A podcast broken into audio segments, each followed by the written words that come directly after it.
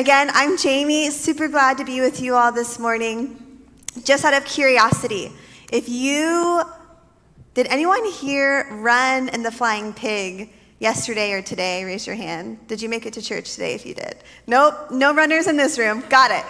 Uh, if you know someone, like a, fr- a friend or a family member that ran this morning, or maybe they're, hopefully they're not running anymore, uh, today, raise your hand. So cool. Yeah. Well, thanks for being here at church to support me instead of them. I really appreciate it. No, but a couple of our family, one of our family members and our friend, they both ran the full marathon.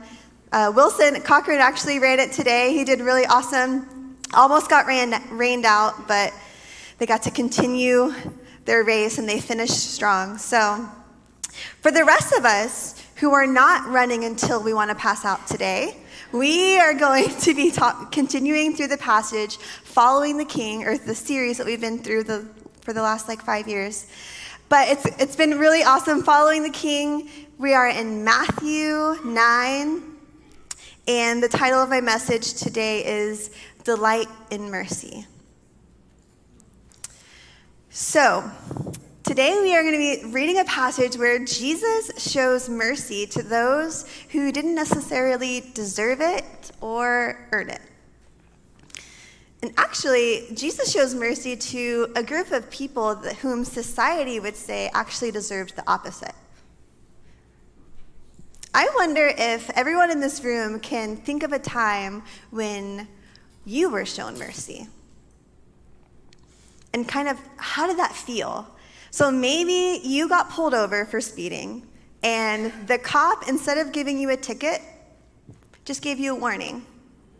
Or perhaps you were in a tight financial spot where maybe you made some unwise decisions and someone gifted you money instead of turning you away. Or maybe something even more just like nitty gritty every day you snapped at your friend or your spouse or your child or your your your sibling and and before you could even apologize to reconcile they just let it go and said it's okay or just came and gave you a hug. Or maybe even more of a vivid feeling for you in this room is a time that you wished you had been shown mercy and you didn't get that mercy. How did that feel? For those of us who received mercy, those are the memories that we can remember right now. Perhaps you felt a sense of relief. Maybe you felt a sense of thankfulness. Maybe you felt loved and strengthened to continue on your journey. And I imagine the people who didn't get shown mercy, perhaps you felt despondent and just kind of nailed to the ground, like, man, I wish I would have done better, but maybe just discouraged. So let's just put a pin in that. We're going to pause and jump into our passage. Will you guys stand with me if you're able? We're going to read our passage this morning in Matthew 9, verses 9 through 13. What you'll see up here is the NIV, and I'm going to read it. You guys can just follow along. No need to read it out loud with me. So here we go. Verse 9.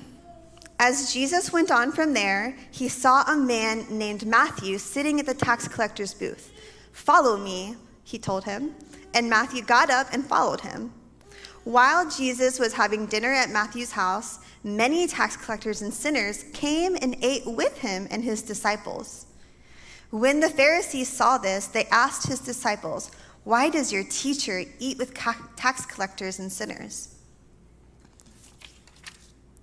On hearing this, Jesus said, It is not the healthy who need a doctor, but the sick.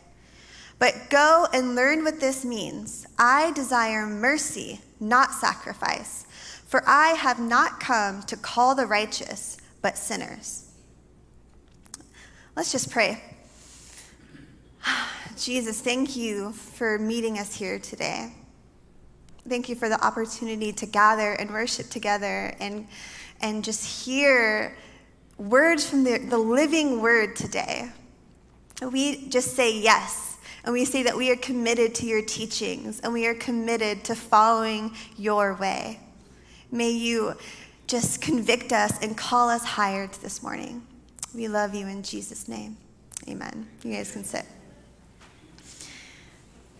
So, this may be a story that you've heard before the calling of Matthew, the tax collector. It seems simple enough, but there is so much to unpack in this brief encounter. What makes this so interesting and complex to me is how Jesus quotes an Old Testament passage when he is replying to the Pharisees. So today we are not only going to explore the dynamics of Jesus, the Pharisees, tax collectors, and sinners, but we also will need to know something about Hosea and his prophetic message. So let's talk about tax collectors and sinners first. So, tax collectors in this time were known to collaborate with the Roman Empire against their fellow Jews by over collecting absurd amount of taxes. So, they were considered like extortionists, right? So, the Roman Empire already were collecting too many taxes that was right for the, the already poor people of Israel, okay? But the tax collectors themselves were adding to that and then pocketing, pocketing it for themselves. So this incurred a lot of hatred, and tax collectors were regarded as outcasts to society. And they were excommunicated from the synagogue, these places of worship, most of the time. And even a step further, this hatred that they incurred also extended, this disgrace extended to their families a lot of times. So people didn't love the tax collectors, right? You don't want people who steal money from you. So, sinners. So, these are just people who sinned it up without a care in the world, right? They, they'd go to the synagogue occasionally, probably, uh, but, you know, these were probably prostitutes, drunkards, thieves, liars, just your, you know, average sinner. They just didn't happen to be tax collectors at the time. So, in this passage, Matthew represents a group of undesirables who are curious about Jesus and who join him at dinner after he calls Matthew, and Matthew follows him. Now, let's talk about the Pharisees for a second.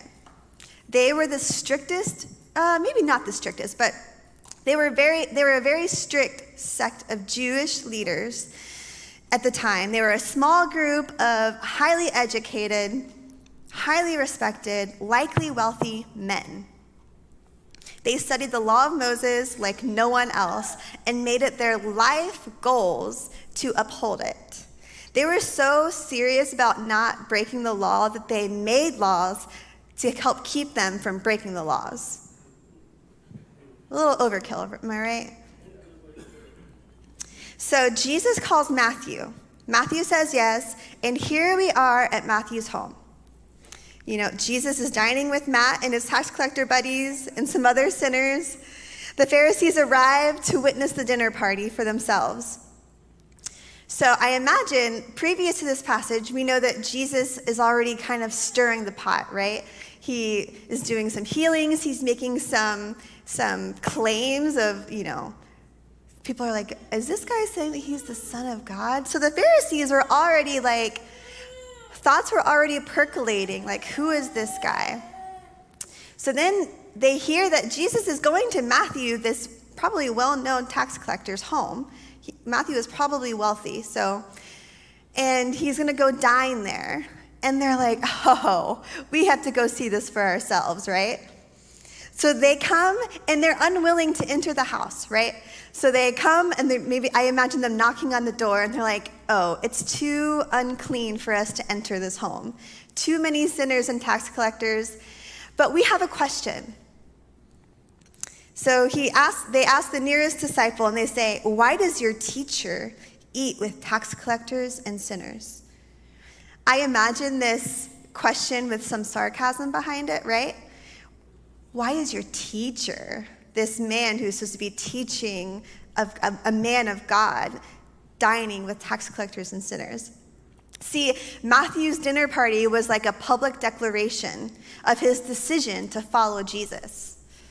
And in the first century Jewish culture, dining with someone was a sign of friendship, almost like a sign of identification. You know, when you have a dinner party, who do you invite? Your friends, your family, the neighbors that you like. You know, uh, that's who you typically will have dinner with. So the Pharisees weren't asking this question for the sake of clarification. Like they weren't, I, I don't see them saying, hey, can you, can you give me a little clarification? Like, what's going on here? I want to give you the benefit of the doubt. I don't think that's what they were getting at here.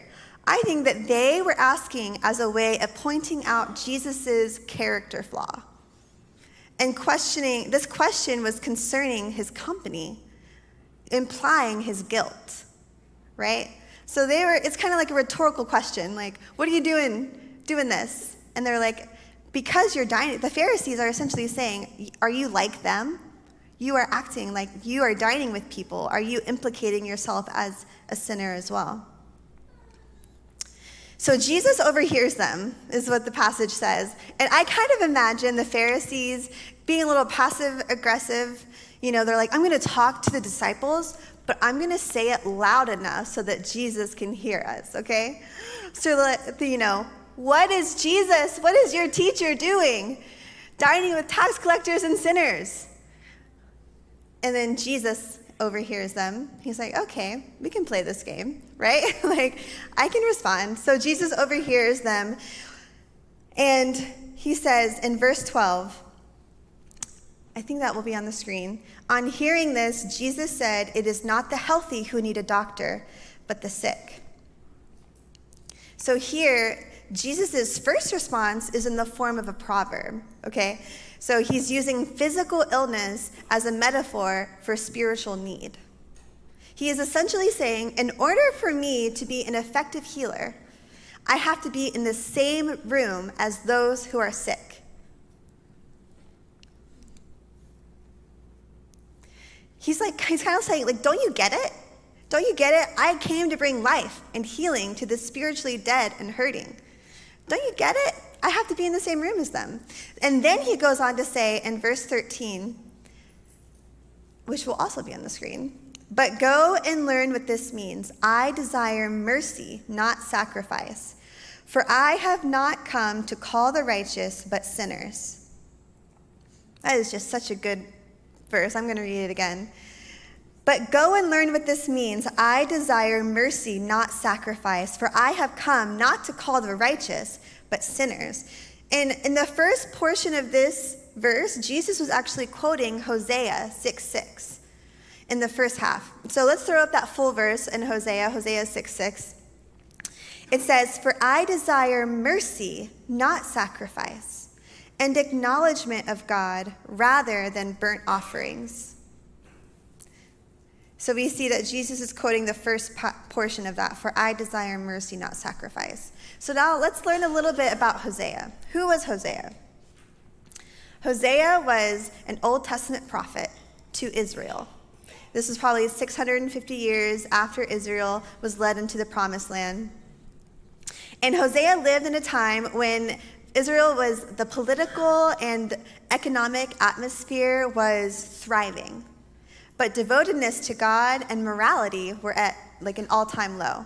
Okay, so, you know, they've got money in their pockets, food in their bellies, businesses are going great, but they are not serving God with their hearts and their lives. But they are offering sacrifices.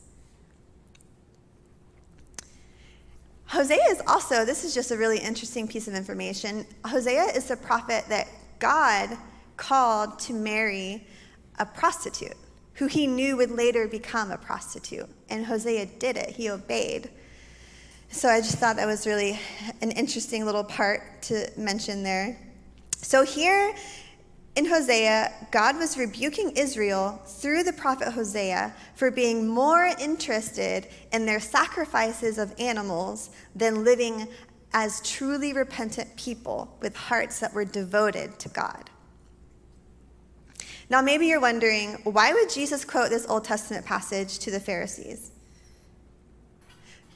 I think it's because, like Israel in Hosea's day, they seemed to have perfected outward sacrifice. But their hearts were far from God, and it showed in the way that they regarded and treated the tax collectors and sinners. I really thought it was interesting. The phrase go and learn was actually something that was commonly used by rabbis during this time that were teaching in the synagogue. So I kind of imagine when Jesus says, go and learn this, one, he was identifying himself as a teacher of the word. And I kind of imagine if he meant for it to have a little sting, you know, because the Pharisees were supposed to be experts at this, at the law. They were supposed to be experts of the Old Testament. They were supposed to be experts. And he's saying, clearly, you've missed something. You have not learned this. Go back and learn what this means. I desire mercy, not sacrifice. So let's just take a moment. What is, what is mercy? What is Jesus talking about? What was Hosea talking about when they use the term mercy in these passages?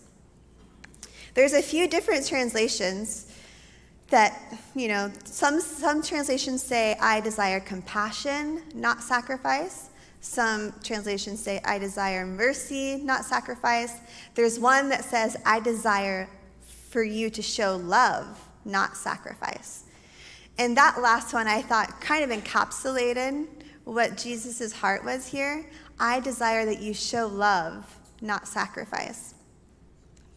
But mercy, so we, I settled on using mercy because it's easier to use one word than several words.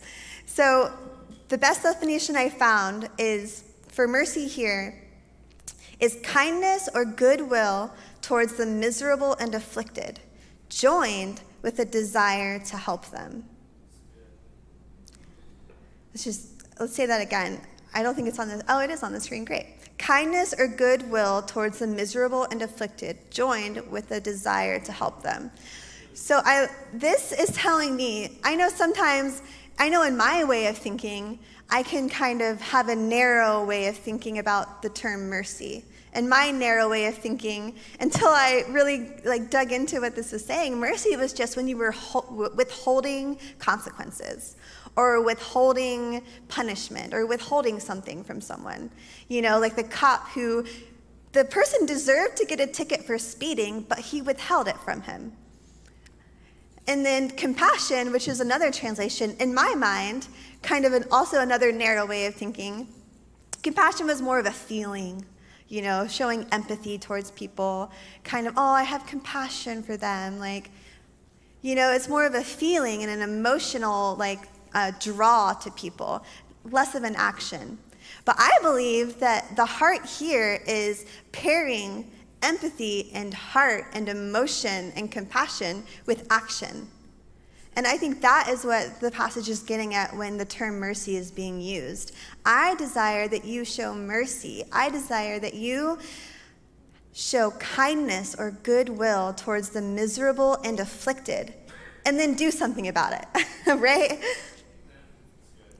So Jesus is saying here, I would dine with you, Pharisees, or I would extend mercy to you. I would give you my attention and my compassion, and I would show you my goodwill and kindness. I would dine with you, but it seems like you've got it all together. It seems like you are already as holy as they come. And I am here for those who are in need and who know it. I imagine Jesus saying, like, you're just, you're spending your time devoting your life abstaining from breaking the laws. But I desire that you would spend time showing love to people, just like the ones that you are outcasting and expressing disgust towards. So Jesus is essentially correcting or rebuking the Pharisees here for being focused on performance rather than extending his mercy. They're focused on performance rather than being close to the heart of God. So I wonder if this is something that we find in our own lives sometimes. Maybe we find ourselves perpetually attempting to secure our own righteousness and our own standing with God. Are we too busy perpetually doing those things to extend mercy? To extend kindness and goodwill and a desire to help those around us. to help the, the to extend mercy to the modern day tax collectors and sinners. People who are hated, people who are considered to be outcasts to much of society, who are deep in sin. Are we too busy trying to prove that we are good and we are right with God to spend time extending God's mercy? I believe that God is calling us to extend his mercy to people who are far from him and stop being preoccupied with building our spiritual resumes, right? with all forms of stuff, of church stuff, and doing the right things. And these are good things like tithing and coming to church on Sunday mornings and worshiping together and taking classes and doing and participating in schools. These are good things that I believe that we should continue to do. But are we doing these things and then not intentionally engaging and partnering with God to extend his mercy? Sacrifice isn't a bad thing. It's a beautiful fragrance to the Lord. But Jesus is saying offering sacrifice but being far from God is a Pharisaical way of living. So, some of you know a little bit about my story, some of you may not. I had a stepmother growing up, I lived with my dad. I had three half brothers and uh, one brother that we had the same parents. You know, we grew up in the same home together. And there's the best way to describe my stepmom was she could be unreasonably cruel and angry, right? Not to, I mean, everyone, I want to say this. I'll share some of my story, but some of you might have stories here where your definition, your experience of cruel is maybe different than my experience of cruel. And I want you to know that your pain is pain and everyone else. So I'm going to explain my experience, but that does not discount anyone else's experience, okay? So when I talk about cruel, she, you know, if I got in trouble, there was just harsh anger and punishment to follow every time without fail, no grace, no mercy. If I didn't do my chores that day, punishment, harshness, lack of mercy, lack of grace. So, but she was my primary caretaker. My dad worked a lot of hours and he worked odd hours. So I was home with her often. She was my primary caretaker. And so she would make sure we got to the dentist every six months. She made sure there was food on our table. She made sure that we got to school on time, made sure that we took baths, and all of the practical day to day stuff that you need to do for children, right?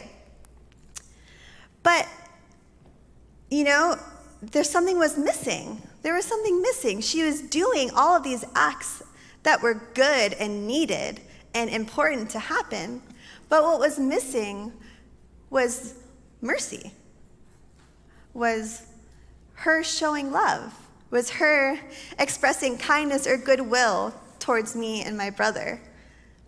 We were afflicted. Um, as children, our mother actually went to prison for a long time. So, as you can imagine, we were, we were kind of having a hard time as kids. And we, you would expect a stepmother to kind of, kind of come in and take that spot. Unfortunately, that was not the case. So I found myself taking notes of what kind of parent do I not want to be someday? Mental notes. You know, she did this, I don't want to do that.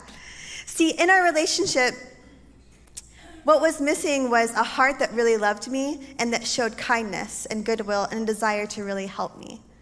And this is kind of an illustration that I like to use for the, it's another way of expressing how the Pharisees were living and how some of us might live today, how we're doing all of these things. We're busy doing actions, and our hearts are far from showing love to people around us. So, I want to invite you all this morning to just a little bit of self evaluation.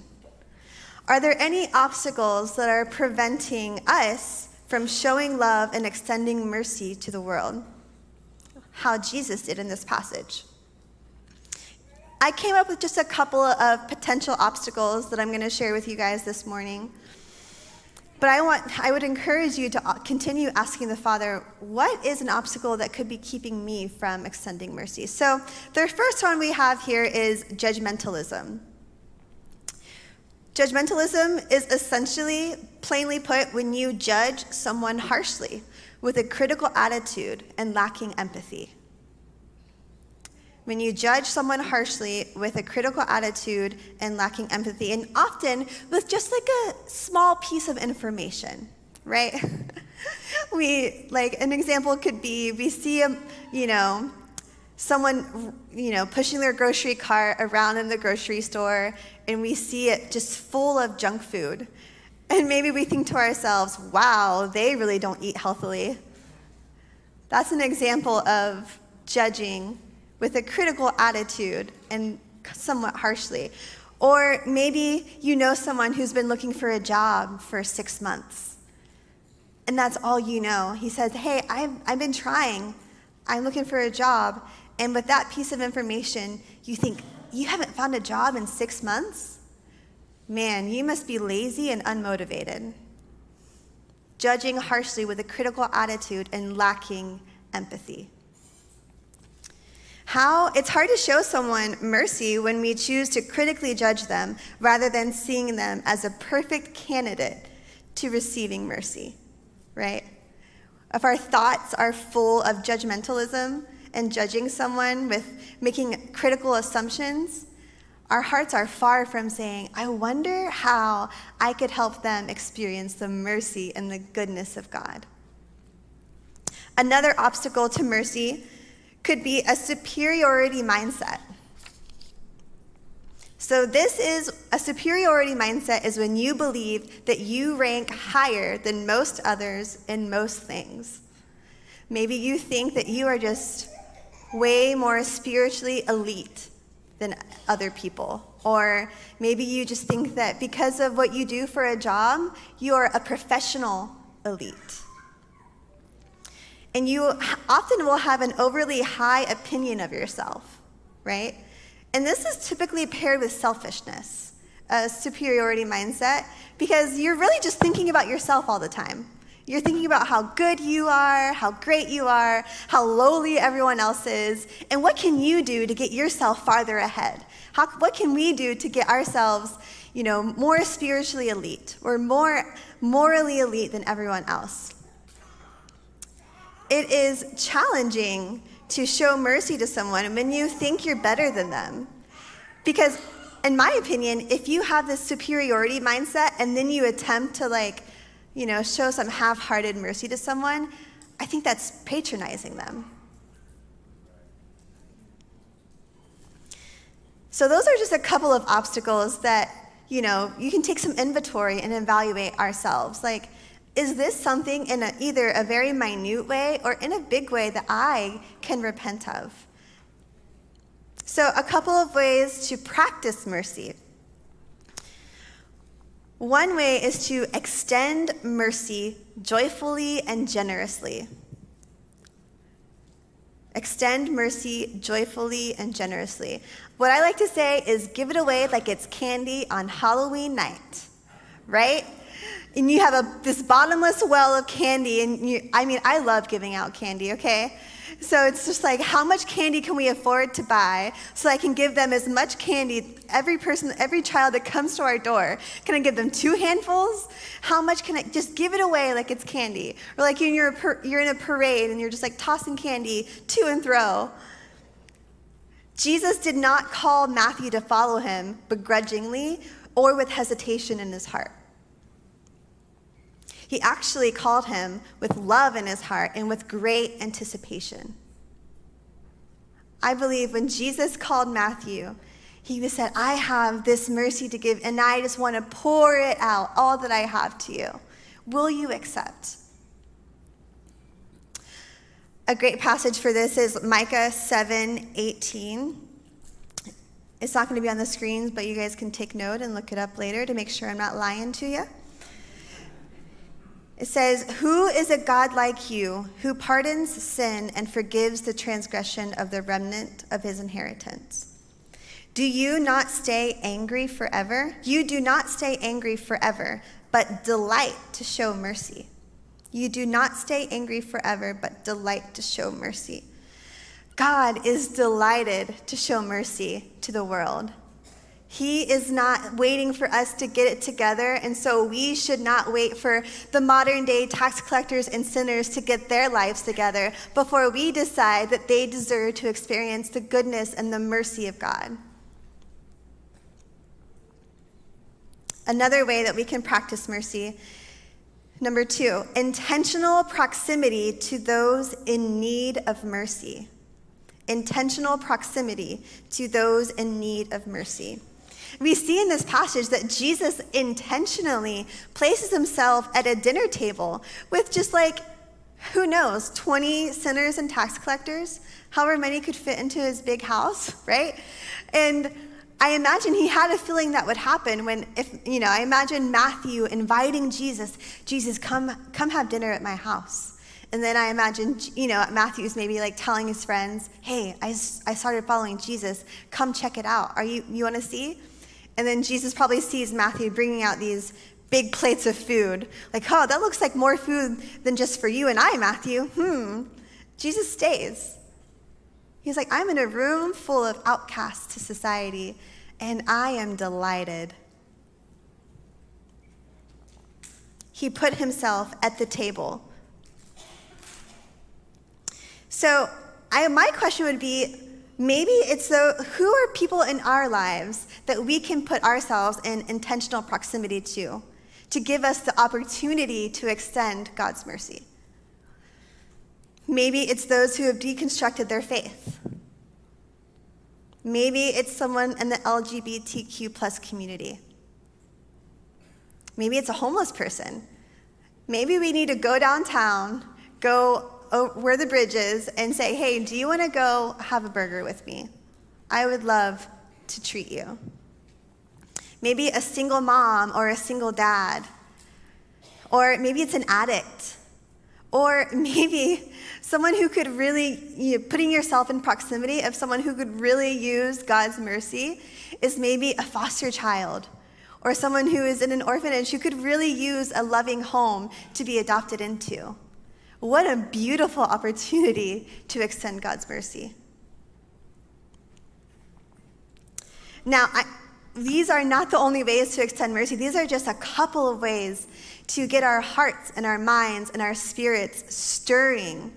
I believe that the Holy Spirit is extending an invitation to us this morning to make room in our hearts and to make room in our lives to generously and intentionally pour out kindness and goodwill towards the miserable and the afflicted, to generously and intentionally pour out a desire to help, a heart of the matter paired with an action towards those in need.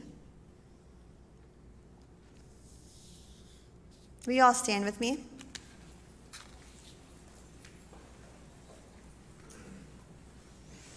So, this is going to be our opportunity to take you know, 30 seconds to a minute to do a little bit of self evaluation. So I'll pray and then I'll give us a minute. Holy Spirit, thank you for meeting us here.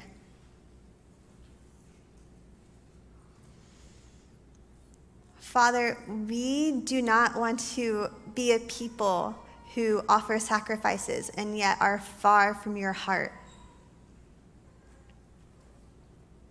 So, Father, will you just speak to us now? And what potential obstacles are preventing us from extending the mercy that Jesus was extending here in this passage? Who in our lives or in our communities would you lead us to to intentionally and generously extend your mercy?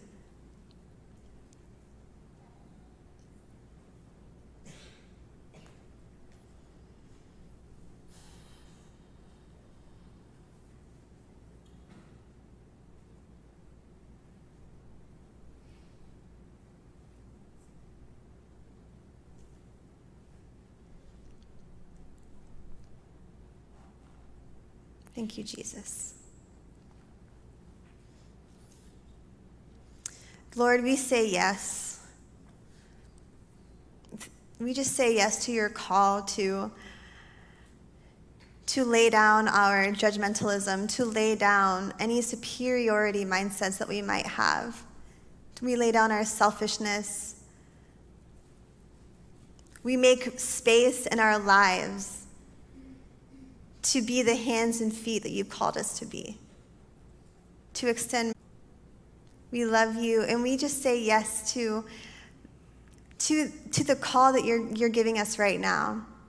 We say yes to that. We commit ourselves to being a people who show mercy. We commit ourselves to being a people who put ourselves in proximity to those in need of mercy. We love you and we worship you. In Jesus' name, amen.